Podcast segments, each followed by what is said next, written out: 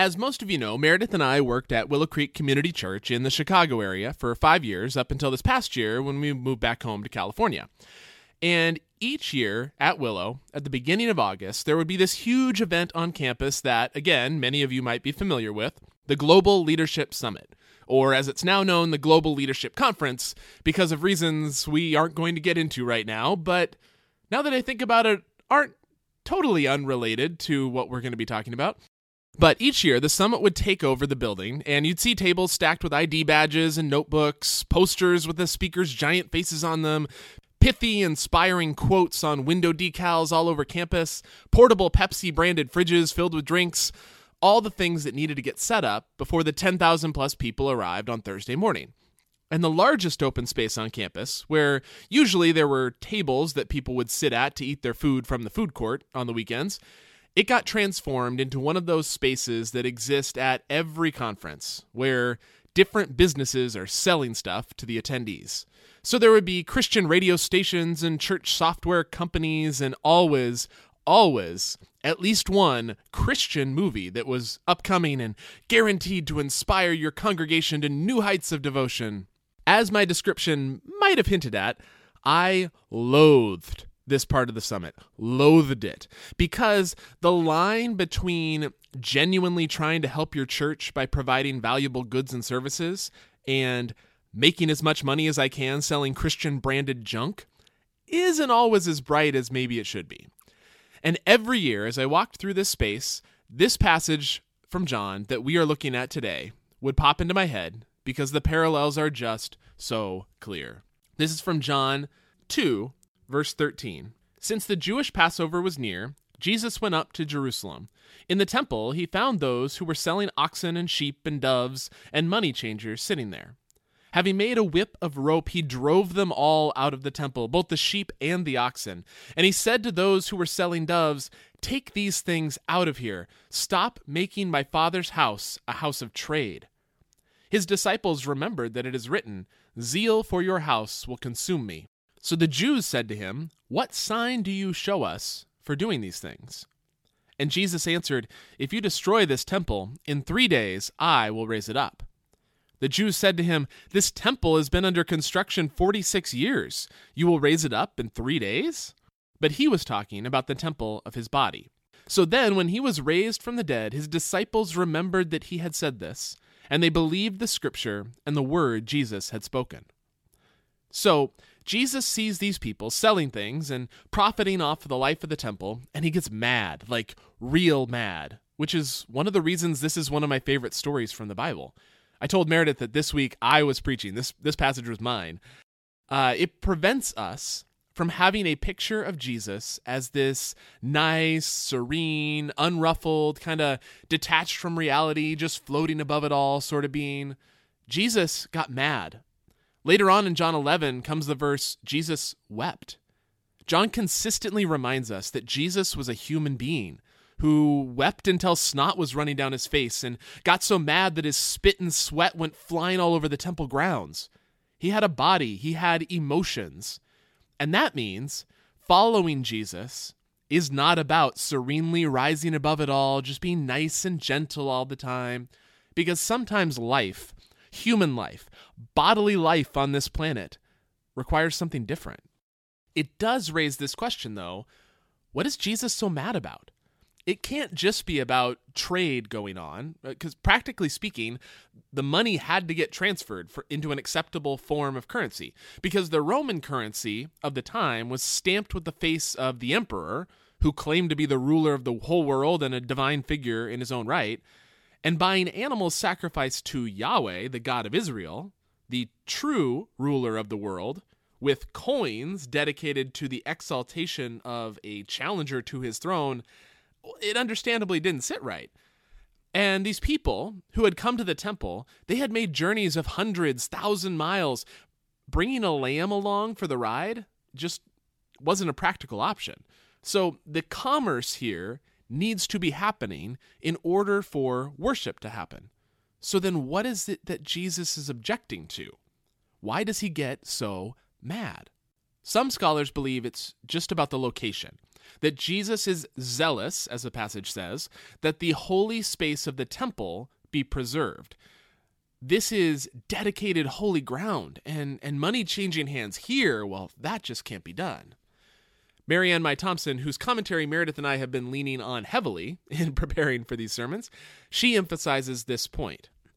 I actually don't agree, though. I think there's something different going on.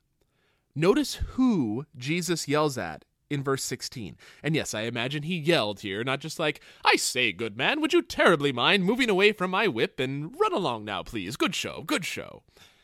But look at who Jesus yells at to get out of his father's house. It's those who are selling doves. We find an example of who might be sacrificing a dove in Leviticus 14. In verse 10, it lays out a particular sacrifice. This one is actually for someone who has been healed of leprosy.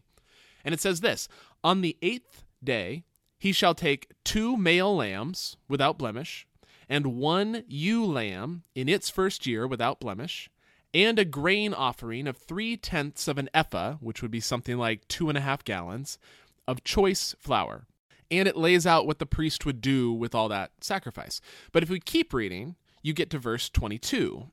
And it says this But if he is poor and cannot afford so much, he shall take one male lamb and one tenth of an ephah of choice flour, which would be a little less than a gallon now, and also two turtle doves or two pigeons.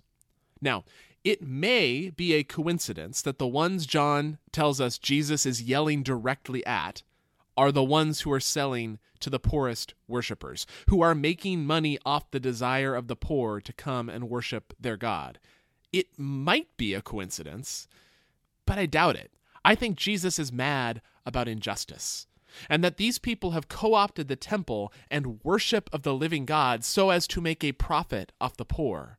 That is something to get mad about. It's not the location of the commerce that's happening that makes Jesus mad, it is the quality or the content of that commerce. And you may have heard a sermon to that effect at some point along the way that the church should be a place free from greed and oppression and injustice, that the poor and rich alike ought to be able to worship God, and people shouldn't try to take advantage of the church for profit. And I agree with all that.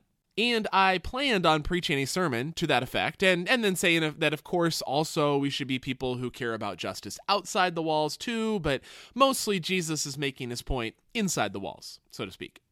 And then I got a little curious, as I am sometimes wont to do, about the verse the disciples remember. It's from Psalm 69, and I'm going to read, just for context, verses 7 through 9. And this is translated by John Goldingay, one of my Old Testament professors from Fuller. And this is from his really, really excellent commentary on the Psalms that I would highly recommend. But he translates Psalm 69, verses 7 to 9, like this Because it is on account of you, speaking to God, that I have borne reviling. This is why I wanted to use his translation, because it has great words like reviling instead of mockery. That dishonor has covered my face. I have become a stranger to my relatives, an alien to my mother's offspring. Because, and this is the verse that the disciples remember, because it is passion for your house that has destroyed me. The reviling of people who revile you has fallen on me. The verse the disciples connect with Jesus' actions, and John is probably speaking of the disciples looking back on this event and seeing its meaning after the crucifixion. The verse they find meaning in speaks to passion, zeal for God's house, the temple, and that it has led to this person's destruction. This isn't zeal consumes me as a metaphor for the great depth of feeling I have, like I'm consumed with passion. This is zeal consumes me as in it leads to my destruction, my death. But how exactly does that apply here? Because it is not Jesus' great passion for the temple that winds up getting him killed. We hear a whole lot more in the Gospels about his words and actions outside of the temple, winding up getting him killed. How is it that passion for God's house destroys him? This is what I was curious about. Now, it is clear that Jesus is playing around with the meaning of temple here, like when he starts talking about his body being a temple that will be rebuilt in three days, and the people don't understand what he's talking about, obviously, because how could they? But is it zeal for Jesus' body that destroys him? Like, that doesn't totally line up either.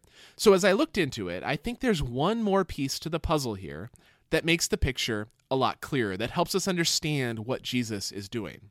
And to see it, we need to understand something about how the ancient world, and specifically the ancient Near East, the nations in and around Israel, how they looked at the world.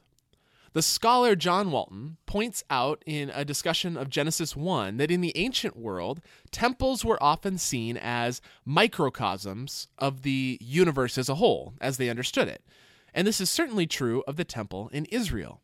He writes The courtyard of the temple where if you know your Old Testament uh, details, and I'm not expecting you to, there is a water basin and pillars in the outer courtyard of the temple. And so the courtyard represented the cosmic spheres outside of the organized cosmos, the sea and pillars. As in pillars holding up the sky. They kind of thought of the sky as a giant disk that was held up by mountains and pillars. So the outer courtyard of the temple is representing this reality the antechamber of the temple, where, again, if you remember your Old Testament temple details, there is bread and lampstands sitting in the antechamber.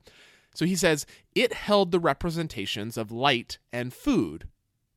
And then the veil separating the holy place and the Holy of Holies, it separated the heavens and the earth, the place of God's presence from the place of human habitation. So for Israelites, the temple represents the universe. But Walton argues that Genesis 1 takes it a step further, that the creation story in Genesis 1 parallels very closely how temple building stories, and there were lots of those, how they were written in the ancient Near East, in Egypt or Assyria. And I'll go into more detail on this point in this week's Backdrop podcast if you want to hear more about that.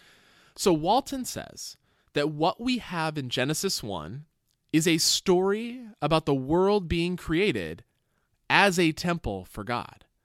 The most central truth, he writes, to the creation account is that this world is a place for God's presence. It is a temple.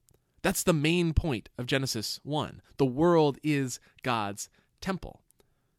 That's why we have verses like Isaiah 66, 1 and 2, which says, Heaven is my throne and the earth is my footstool. Where is the house you will build for me? Where will my resting place be?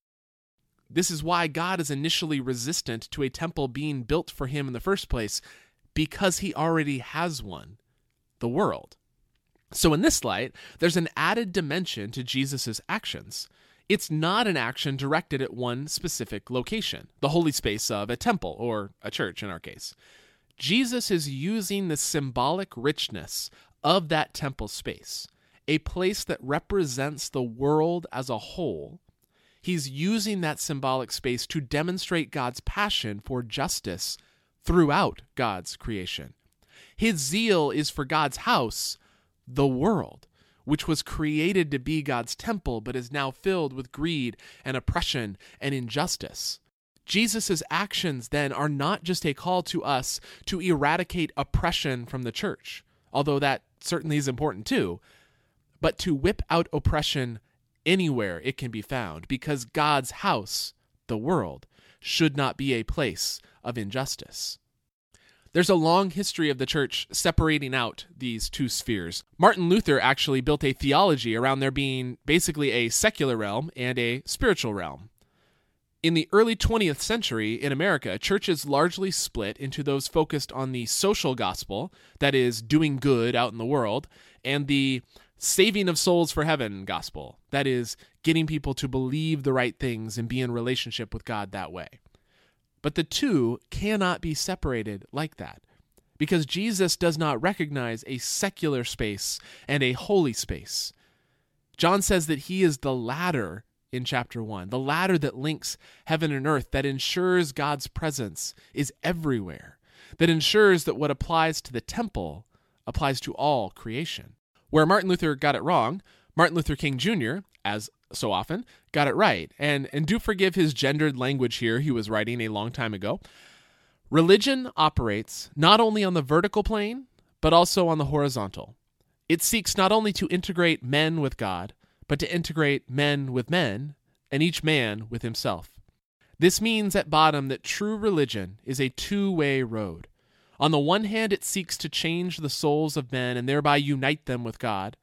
On the other hand, it seeks to change the environmental conditions of men so that the soul will have a chance after it is changed. Any religion that professes to be concerned with the souls of men and is not concerned with the slums that damn them, the economic conditions that strangle them, and the social conditions that cripple them is a spiritually moribund religion in need of new blood. That is what Jesus is doing in clearing out the temple. And it does destroy him because those in power, those doing the oppressing, they don't take kindly to being called on it, then or now. And that's what John is doing by putting this story right up front in chapter 2, with the echoes of Genesis 1 from chapter 1 still in our minds. We talk about doing justice here at Pomona Valley Church not because we want to be good liberals in 21st century Western society, but because Jesus does not let us separate out following him and doing justice. Because our zeal for God's house, the world God created to be God's temple, compels us to do justice. Doing justice, of course, takes courage. Sometimes, as Jesus shows us, it can destroy a person. But courage isn't all that it takes, and we want to spend the rest of our time today being equipped to see and then do justice. Injustice is rarely simple. Meredith and I are fans of the TV show The Good Place, which some of you may be familiar with. In a nutshell, if you're not, it's about the afterlife and people trying to be better people. And one of its jokes last season was how a person just trying to buy a tomato inescapably tapped into this global web of injustice that made it impossible for them to actually make an ethical salad choice. We aren't quite that fatalistic about it, but injustice is often very complicated. And it's hard to know what the right next thing to do is. And so now Meredith is going to orient us to a framework for how we might approach injustice and then lead us through some reflection.